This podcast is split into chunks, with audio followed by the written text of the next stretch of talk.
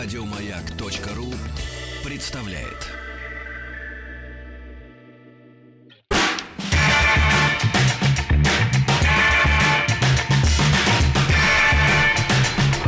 Сергей Стилавин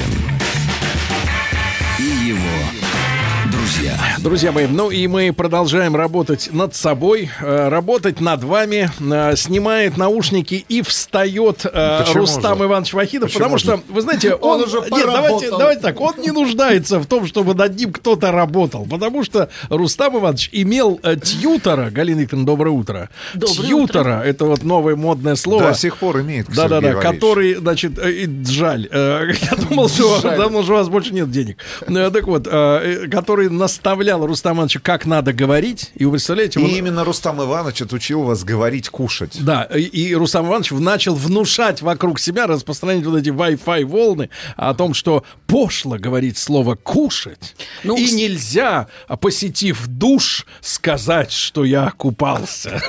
Хотя до встречи с тьютором он постоянно говорил, что он кушает и купается, кушает и купается. Ну, и вот эта перекраска, знаете, Галина Викторовна, вот это з- зо- э, криминальное фр- фр- словечко «перекраситься», вот это перекрашивание, оно больше всего... и- Переобулся, Сергей да, Валерьевич. выводит из равновесия меня, потому что это как алкоголики бывшие, да, вот к- человек пьет, пьет, пьет, потом вдруг он перестает Я и же вам начинает... рассказывал удивительную историю, когда на встрече с Никитой Сволочь. Сергеевичем Михалковым, Никитой Сергеевичем Михалковым пригласил в кабинет э, свой, своего помощника, и вот буквально произнес следующее. Вот посмотри, вот таджик, таджик, человек, который родился где-то на границе э, Средней Азии, Афганистана, где-то там в тысячах километров от центра Москвы, в котором мы сейчас находимся, заботится о чистоте русского языка. Куда катится наша страна? Ты знаешь, барину виднее.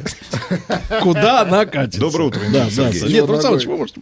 Я послушаю, Да, да. почему Нет, же? не надо, послушайте, что. А, Послушайте записи. друзья мои, Галина Викторовна Якушева, доктор филологических наук, профессор Государственного института русского языка имени Пушкина, профессор Высшего театрального училища имени Щепкина. Снова э, рядом с нами, Галина Викторовна, мы вас любим. Э, Спасибо, взаимно. Вот. И сегодня у нас тема звучит следующим образом. Слово в контексте и подтексте. В устной речи и в книге. Ну, добавлю еще и просто на письме, да? Если брать социальные сети, например. Ну, в устной письменной речи, скажем Да-да-да. так. Галина Викторовна, а вот можно сразу такой лирический вопрос. Я как автор-самописец, ну, то есть я сам пишу и сам думаю, думаю. Хорошо, Поэтому- что не самодержец. Да неужели? Да. И Поэтому думаете? иногда меня подозревают, говорят, Сергей, это ваши менеджеры пишут или какие-нибудь там а, ко- рабы. Нет, Поняла. копирайтеры, вот это Нет, слово Сергей через. пишет хорошо. Да, пишу хорошо, там, где не знаю, как писать, не пишу. Так вот, первое правило, которое запомнил в школе. Значит, Галина Викторовна, но а, часто сталкиваюсь, ну, вот, э, опять же, за тавтологию, знаете, в контексте нашей э, темы как слово в контексте. Почему письменная речь я думаю, что многих наших слушателей это э, а, а, моя фраза сейчас окунет в воспоминания в негативные. А почему письменная речь, особенно речь в смс-ках, ну вот в мессенджерах. А, То есть, когда буквы написаны, да, э, неумелой рукой обычного человека, почему так часто теряется м, э, Смысл? а, Нет, нет, эмоциональная окраска. И почему так часто люди хотят прочесть э, текст написанный со своим настроением, э, пренебрегая ф- по факту тем, что написано? Куда девается, э, куда девается истинный смысл, заложенный автором текста? Вы вторгаетесь в область психолингвистики, необычайно интересную и многогранную э, область, и могу сказать сразу, разумеется, э, то или иное слово эм, звучит не только от, эм, исходя от с- э, исходя из своего предметного э, значения, но и из-за того места, которое оно занимает в, то- в той или иной фразе, и, естественно, из-за эмоционального э, и, может быть, добавочного сод- содержательного наполнения. Когда я эм, это э, говорю, скажем так, передаю вам в звуковом оформлении, то помогает моя мимика, моя жестикуляция, э, моя интонация. Для того, того, чтобы это чувствовалось и в написанном виде, требуется определенное искусство. Как я догадываюсь, судя по восторженным э, там, некоторым возгласам, э, вы действительно хорошо пишете, и значит, вы умеете, ну, мне хочется в это верить, э, и значит, вы умеете и на письме передавать вот то богатство оттенков, которые содержатся в каждом слове, и тем более в контексте. И тем удивительней для меня, что, несмотря даже на мои старания как можно однозначно формулировать э, то, что я хочу сказать, находится немало людей, да, которые вот в комментариях Я вижу, что они, они не поняли меня. Э, Ну, значит... э, Я э, виноват. та- м- минутку. Кто минутку, виноват? Давайте- минутку. давайте возложим Кто виноват и что делать? Да. Дело в том, что все э, И, и- и даже вот личное отношение между людьми, да, иногда часто, ну, это классический анекдот, что, мол, типа, пива нет. Нет, чтобы написать пива нет, да, а то пива нет. Вот это, вот, да. Человек читает со своим настроением текст. Это не- вот надо это, к сожалению, Я должна учитывать. сказать, что э, одна из э, первых позиций э, тех, кто занимается теорией контекста, это то, что контекст эм, при своей актуализации предполагает взаимодействие двух лиц, Да. и говорящего в скобках пишущего и читающего в скобках слушающего.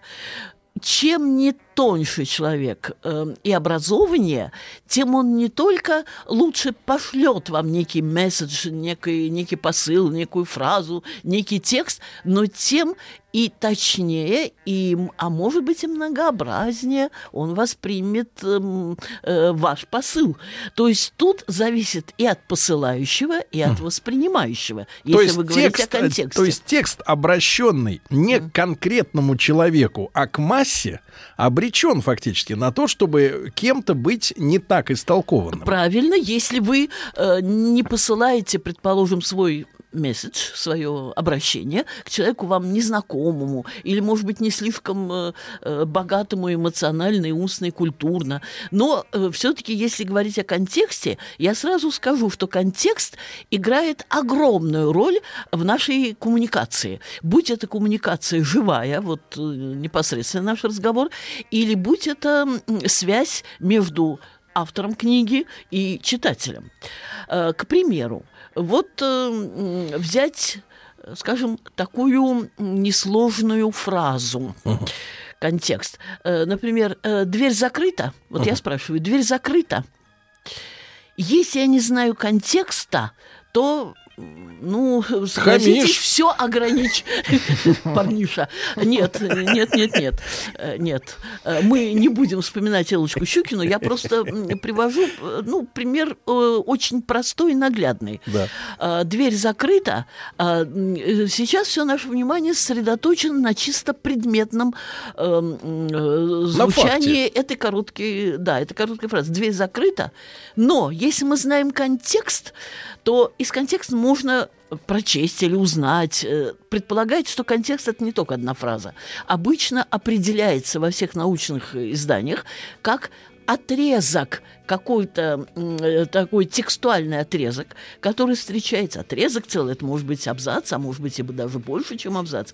Э, некий отрезок, который встречается и в письменной, и в устной речи, и в самых разных жанрах и формах. Итак, если перед дверь закрыта, стоит, стоит разговор о том, что мы собрались как союз меча и орала, за границей нам поможет и все такое, то тут вопрос «дверь закрыта» звучит как э, некое такое тревожное беспокойство, все ли приняты меры предосторожности.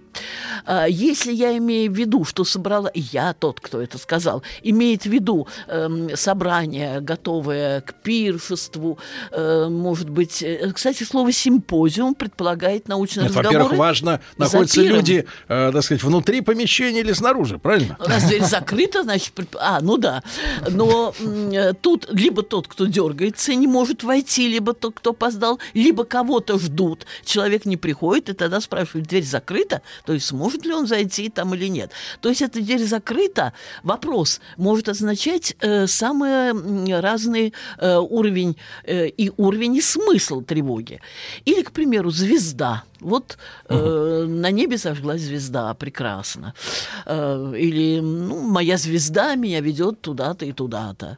Или, к примеру, ну, натешилась ты аплодисментами, моя звезда. Вы понимаете, что контекст слова «звезда» придает самые-самые разные наполнения. Для э, полноты осознания этой проблемы скажу, что впервые понятие контекста появилось в XVII веке. И, как ни странно, в основе э, этого появления, э, как и в основе целого ряда других литературоведческих и языковедческих, языковедческих достижений, лежит знаменитый э, отель Маркиза Рамбуе. Я когда-то у вас о нем рассказывала. Это первая половина 17 века. Ну, даже не первая, она захватывает, эм, скажем так, и, среднюю, и серединную часть 17 века. И в числе прочих туда хаживал э, кардинал Ришелье, который э, носит э, не только то историческое лицо, которое ему сообщил Дюма, угу. Александр Дюма, отец в трех мушкетерах. Э, он во многом был фигурой вполне положительной, прогрессивной и он давал специальные задания э, э, ученым умам монастыря Пор-Рояль, именно там, разрабатывая, в числе прочих, и эту теорию, установили понятие контекста. Дословно латинское «контекстус» означает сцепление, соединение, связь, в котором каждая из составляющих... Варево. Э, сцепление, соединение, связь вот э, свекла, например, Те, в контексте я винегрета я, а, один вкус имеет, так. а вот в сольном ведь другой, так, правильно? Я чувствую, вы вот. сегодня плохо позавтракали, потому что у вас явно такие, я бы сказала, э, да, э, гастрономическое пространство ассоциации. Но можно, если гастрономическое, скорее тесто, это связка какая-то, потому что винегрет, он, эм, как и мозаика, слишком отчетливо разбивается на фрагменты. А а контекст это некая связка. Почему э, я подчеркиваю связку? Стоит из, э, именно слово связка, сцепление, э, связка, связь, сцепление. Понятно. Э, почему? Потому что в этом контексте каждое слово плюс к своему словарному значению имеет особый оттенок именно в данном контексте. Угу. Вот, скажем, звезда, вы поняли, угу. это э, может звучать иронически, угу. может звучать обреченно. Галина Викторовна, да. а в этом смысле вот подозрение у меня возникает. А не, э, так сказать, не становимся ли мы заложниками в этом смысле э, как раз, э, э, вот, например, сравнить английский язык и русский, да?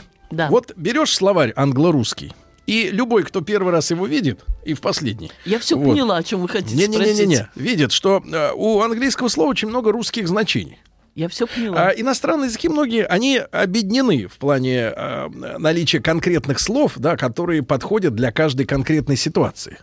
И мы, мне кажется, вот во многих случаях контекст вынуждены рассматривать, когда в голове нет большого запаса э, синонимических вот каких-то выражений, да, синонимов, да, которые mm. все-таки более точно выражают мысль, более четко, да, когда, э, когда не контекст важен, а буквальное понимание.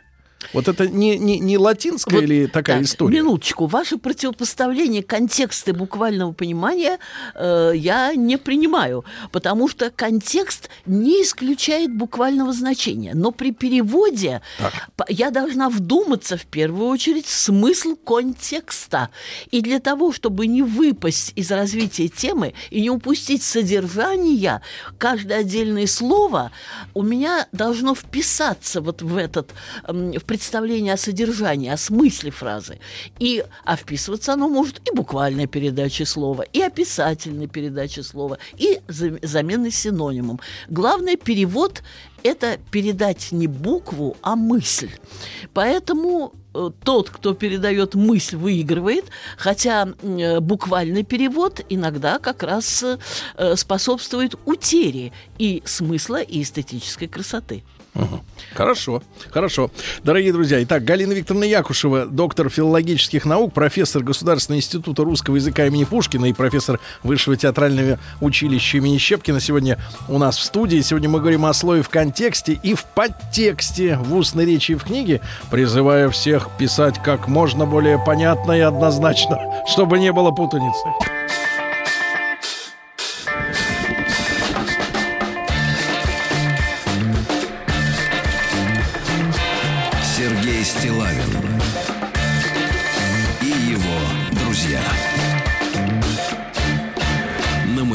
Друзья мои, сегодня у нас да, сегодня у нас вторник. Галина Викторовна Якушева, доктор филологических наук, профессор Государственного института русского языка имени Пушкина и профессор Высшего театрального училища имени Щепкина. Мы сегодня говорим о слове в контексте.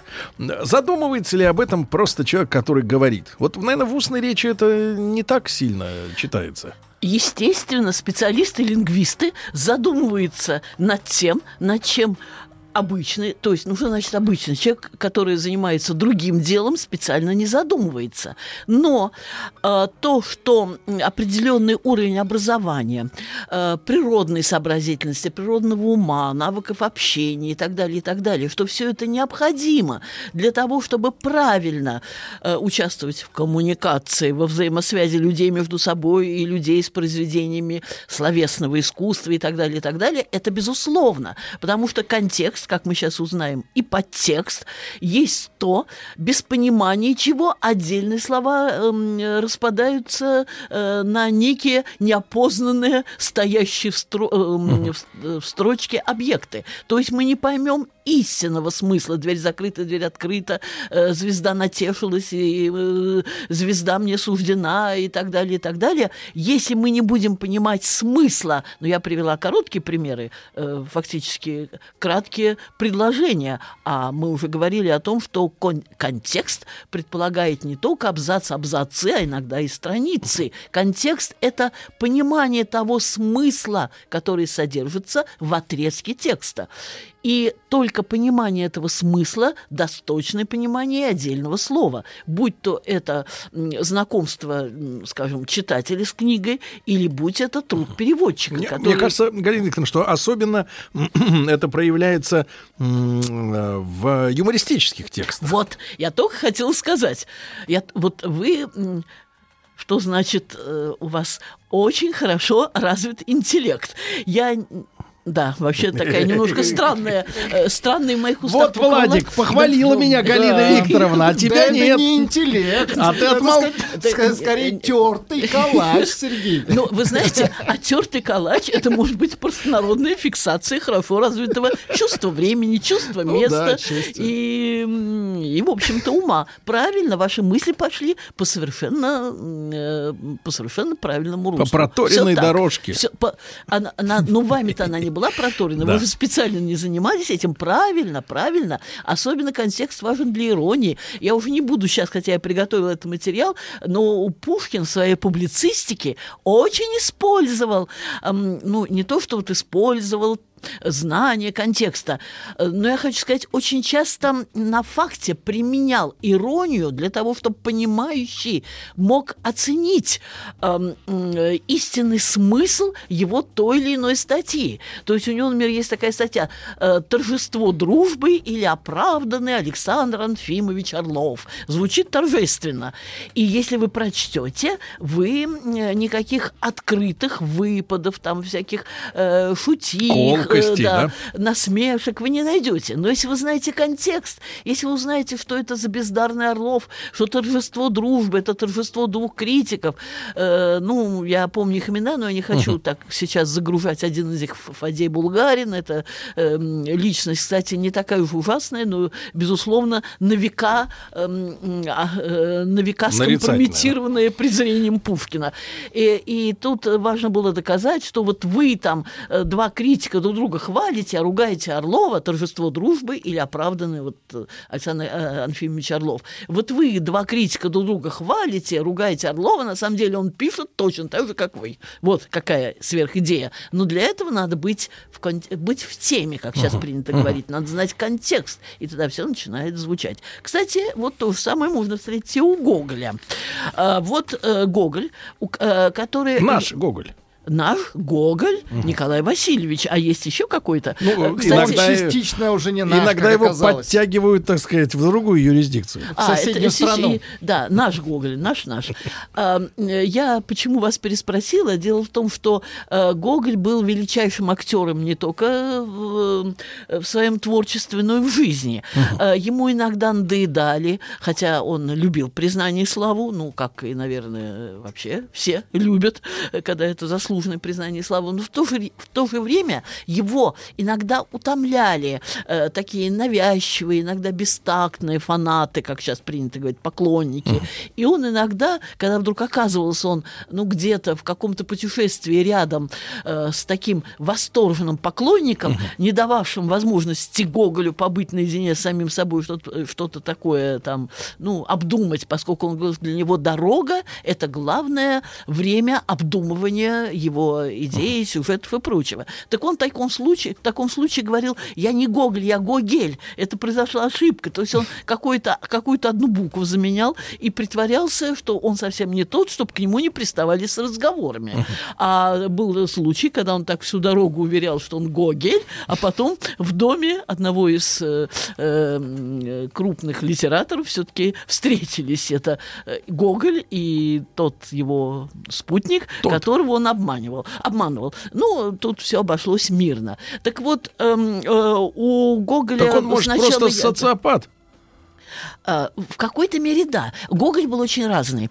Э, поскольку вот я сама Просто, Галина Викторовна, маленькая ремарка. Да. Мне кажется, что э, люди, которые работают для публики, для общества, я имею в виду и писателей, и поэтов, Понятно. тем более артистов, да, вот поведение, когда человек, который, ну давайте скажем честно, паразитирует, паразитирует в, отчасти на этой публике, относится к ней с, не, с пренебрежением, движением, не может улыбнуться, не морщиться, не прятать э, рыло за да, солнцезащитными да. очками огромными. Не согласна. Ты живешь для, для народа. Народ тебя кормит, э, сволочуга. Не, не, не. Что ты, сними Нет, очки. Категорически не согласна. У него не было очков. Э, э, категорически не согласна. Почему же, Галина Викторовна? А, Он же не слесарь и не механик, который там так, тихонько себе так, там в мастерской. Категорически не согласна. Сучит там а, Как раз э, внимание к публике, об этом очень много и Пушкин писал, так, так, так. и все такое. Но просто иногда наступает, ну, вы слышали такой современный термин выгорание? Так это иногда... у него выступает, а человек-то его в первый раз видит.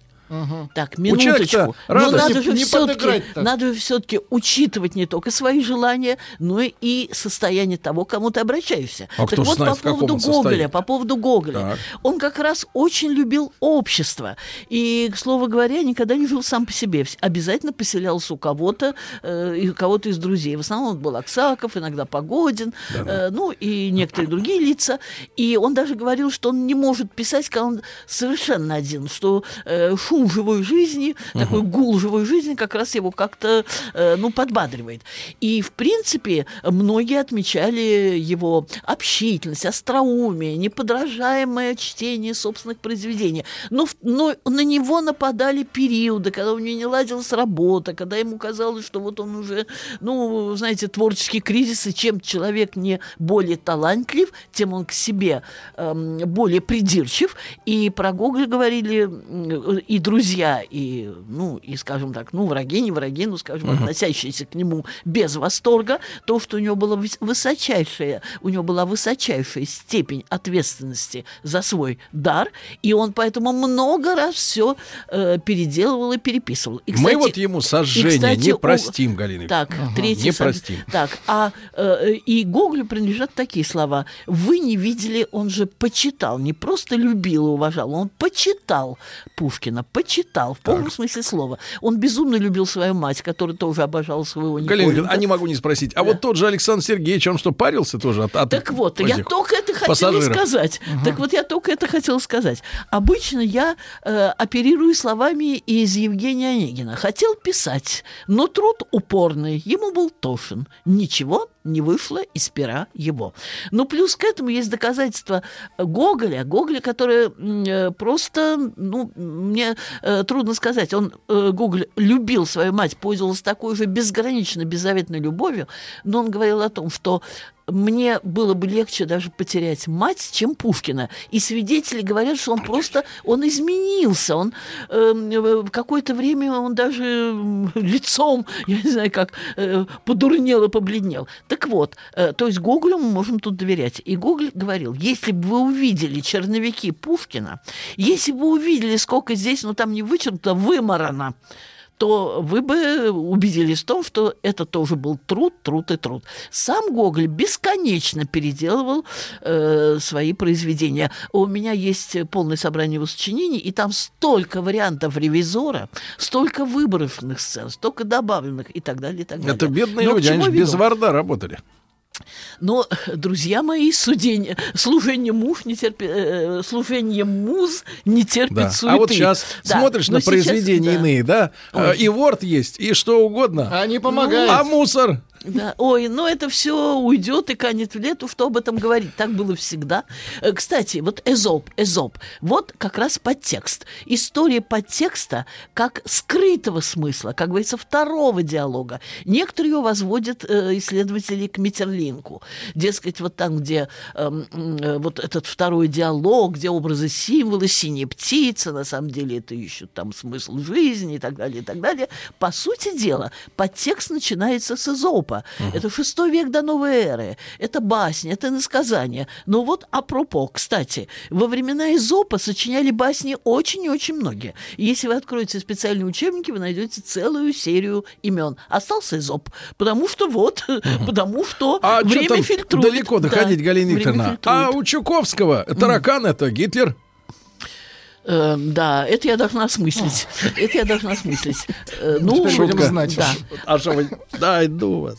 И, э, э, к примеру, вы совершенно справедливо обратили внимание на то, что контекст дает возможность проявиться иронии, и э, подтекст, то есть второй смысл, э, он э, также выявляет э, вот эту м, особенность контекста. А с другой Да. стороны, а людей всяких психически неуравновешенных заставляет и в обычных, так сказать, текстах искать какое-то двойное дно и стараться разгадывать какие-то Да, или, сверхтайны. или иногда, или иногда и псевдоученых такое тоже есть э, стремление увидеть э, двойной смысл там, где, где его нет. Ну, э, Мне это кажется, Викторовна, производства. вот если мы Это говорим о том, что мы плавно идем в будущее, да?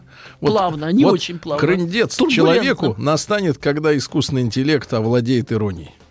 Вот тогда нам Я настанет с вами край. совершенно согласна, тем более, что моя личная давнишняя теория, что мы все сами продукт какой-то иной цивилизации. Как говорится, да, Да. это будет означать «сливай макароны, товарищ». Так вот. Да, Галина Викторовна Якушева, доктор филологических наук, сегодня с нами. Э, Мы говорим о контексте и подтексте. Слушайте внимательно и запоминайте.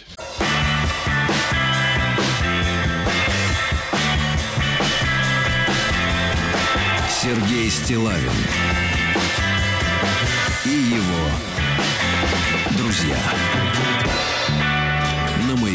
Друзья мои, да, встали мы на путь э, истины обсуждения господина Гоголя, правильно? Который боготворил Александра Сергеевича, Галина Викторовна, правильно? Боготво- почитал. Боготворил Да. больше, чем родственников.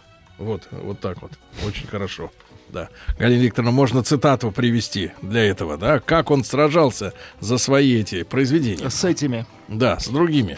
Э, так э, у нас э, Гоголь очень интересен для нашего времени не только как автор там бессмертных ревизоров, мертвых душ, старосветских помещиков, как он сам их называл, деканских вечеров и прочего-прочего, но и в плане своих суждений э, о цензуре, о языке и так далее, и так далее. Я начала говорить о цензуре, о том, что запрет цензорским комитетом все, все его рукописи мертвых душ, имеется в виду еще тот самый первый том, который мы все знали, Да. рассматривает эм, м, Гоголь как комедия. Комитет, э, так, эм, комитет, цензурный комитет, принимает запрет рукописи так, как будто бы о, его запрет был приготовлен заранее и был настроен разыграть комедию, ибо обвинения все без исключения были комедия высшей степени. Как только занимавший место президента Голохвастов услышал название «Мертвые души», он закричал голосом древнего римлянина «Нет, этого я никогда не позволю. Душа бывает бессмертна. Мертвой души не может быть. Автор вооружается против бессмертия». Когда ему, наконец, объяснили, что дело идет о ревизских душах, э, произошла еще большая кутерьма. «Нет!» – закричал председатель, и за ним половина цензоров. Этого и подавно нельзя позволить. Э, и если бы даже в рукописи ничего не было, и стояло бы только одно слово «ревизская душа», уже этого нельзя позволить, это значит против крепостного права. И так далее, и так далее. А потом далее. О, друзья, не кажется ли вам, что то, что я сейчас прочту, эм, прямо перекликается с нашей современ... с современностью? Предприятие Чичикова стали кричать все в цензурном комитете. Есть уже уголовное преступление. Да, впрочем, э, да, э, автор его не оправдывает, не оправдывает, но выставил его теперь, и пойдут другие брать пример и покупать мертвые души. То есть... Э, Галина да. а вот смотрите, да. вы говорите, много раз переписывали свои тексты и Гоголь, и Пушкин, и да. другие великие люди, правильно? Да. Да. Вот. А вот смотрите, нет ли взаимосвязи прямой между э, жестким надзором, контролем за словом в целом, как mm. атмосфере, как атмосфера, да, если mm. я говорю, э, и внимательным отношением к слову автора. И, например, равнодушие э, система к, э, так сказать, к используемым словам. И, соответственно, бросовое отношение к нему и литераторов. Знаете ли, я могу сослаться тут на авторитет Пушкина. Я, по-моему, упоминала о его статье о цензуре, которую он написал за несколько лет до смерти, буду, будучи уже человеком зрелым. По-моему, это был, не помню точно, то, что цифра была 1800 ну да, 30 это понятно, 32 что ли, или 33 Ну, не позднее 37-го. Но это, это, в этом нет ни малейших сомнений. И э, Пушкин считает необходимым цензуру, но при этом он не менее третьей статьи э, посвящает характеристике желаемого цензора. Этот цензор почти лицо идеальное, доброжелательный, вдумчивый, серьезный, хорошо образованный, с литературным вкусом. Э, к сожалению, Пушкин не привел ни одного примера именно такого цензора, но привел примеры, э, как говорится, от противного, что был цензор, который запрещал э, выражение «небесные глаза любимой», э, потому что это некоторым образом отдает святотатством. Надо говорить «голубые глаза любимой», что значит «небесные» и так далее. То есть пример такой дремучей глупости. Поэтому возникает вопрос, а судьи кто? Точно так же, как нужен контроль, но контроль не в том виде, в каком он царит сейчас во всех областях жизни э, в нашей стране. То, какой контроль, я имею в виду свыше министерский контроль, существует на деятельность преподавателя, его полную бессмысленность и вредоносность, потому что э, как будто бы требуется вместо дел, но вместо дела и работы начальство, я имею в виду высшее, у, у нас, кстати, очень хороший ректор, поэтому тут относится не к нему. Но это действительно так. Но ведь э, мы же ходим под министерством, вот. Но вместо дела и работы начальство требует отчеты. Uh-huh. Так вот, мне кажется, что бесконечные взрывы, утопления, обрушения, эм, э, расстрелы, мне кажется, уже должны наше правительство заставить задуматься, что, видимо, контроль необходимый в государстве. Власть должна себя проявлять и контролем тоже. Что, видимо, контроль с помощью бесконечных бумаг оправдывает только паразитическое существование чиновничества, но не реальные дела. Вот оно как, Галина Да, Викторовна. вот оно как. Вот оно а, теперь, как. а теперь переведем э, к вещам более, может быть, не, э, возможно, кто-то со мной не согласится. Но среди моих коллег я не встречала ни одного, который бы соглашался с правомерностью такого способа, причем каждый год меняются схемы. Ну, надо же показать неустанную работу. А схемы менять будем, Галина Викторовна. Да. Да. Галина Викторовна, так э, напутствуем наших э, слушателей. Э, нужно ли им внимательно э, оценивать свой текст, например, даже элементарную смс да, которую ты адресуешь, может быть, своей женщине или, например, мужчина пишет. Э, или, в да, этом да. не может быть ни малейших со- сомнений.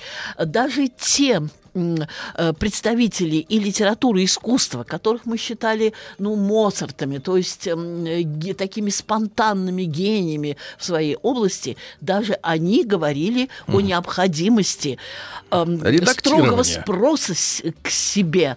Э, и э, постоянно Галина я предлагаю перевести, перевести тогда в, конкретную, в конкретную рекомендацию, да, как обычно американцы упрощают все, так сказать, вот эти сентенции и сводят к какому-то определенному конкретному совету. Совет следующий, совет дня. Да. Перед отправкой да. перечитай. Так, тысяча тонн Очень словесной сказали, руды да? единого слова ради. Да. Тысяча тонн словесной руды да. единого слова ради. Да. Маяковский. Галина Викторовна Якушева, доктор филологических наук, э, профессор Государственного института русского языка имени Пушкина и профессор Высшего театрального училища имени Щепкина с нами сегодня была. Галина Викторовна, спасибо огромное. Осторожней, на улице гололед. Еще больше подкастов на радиомаяк.ру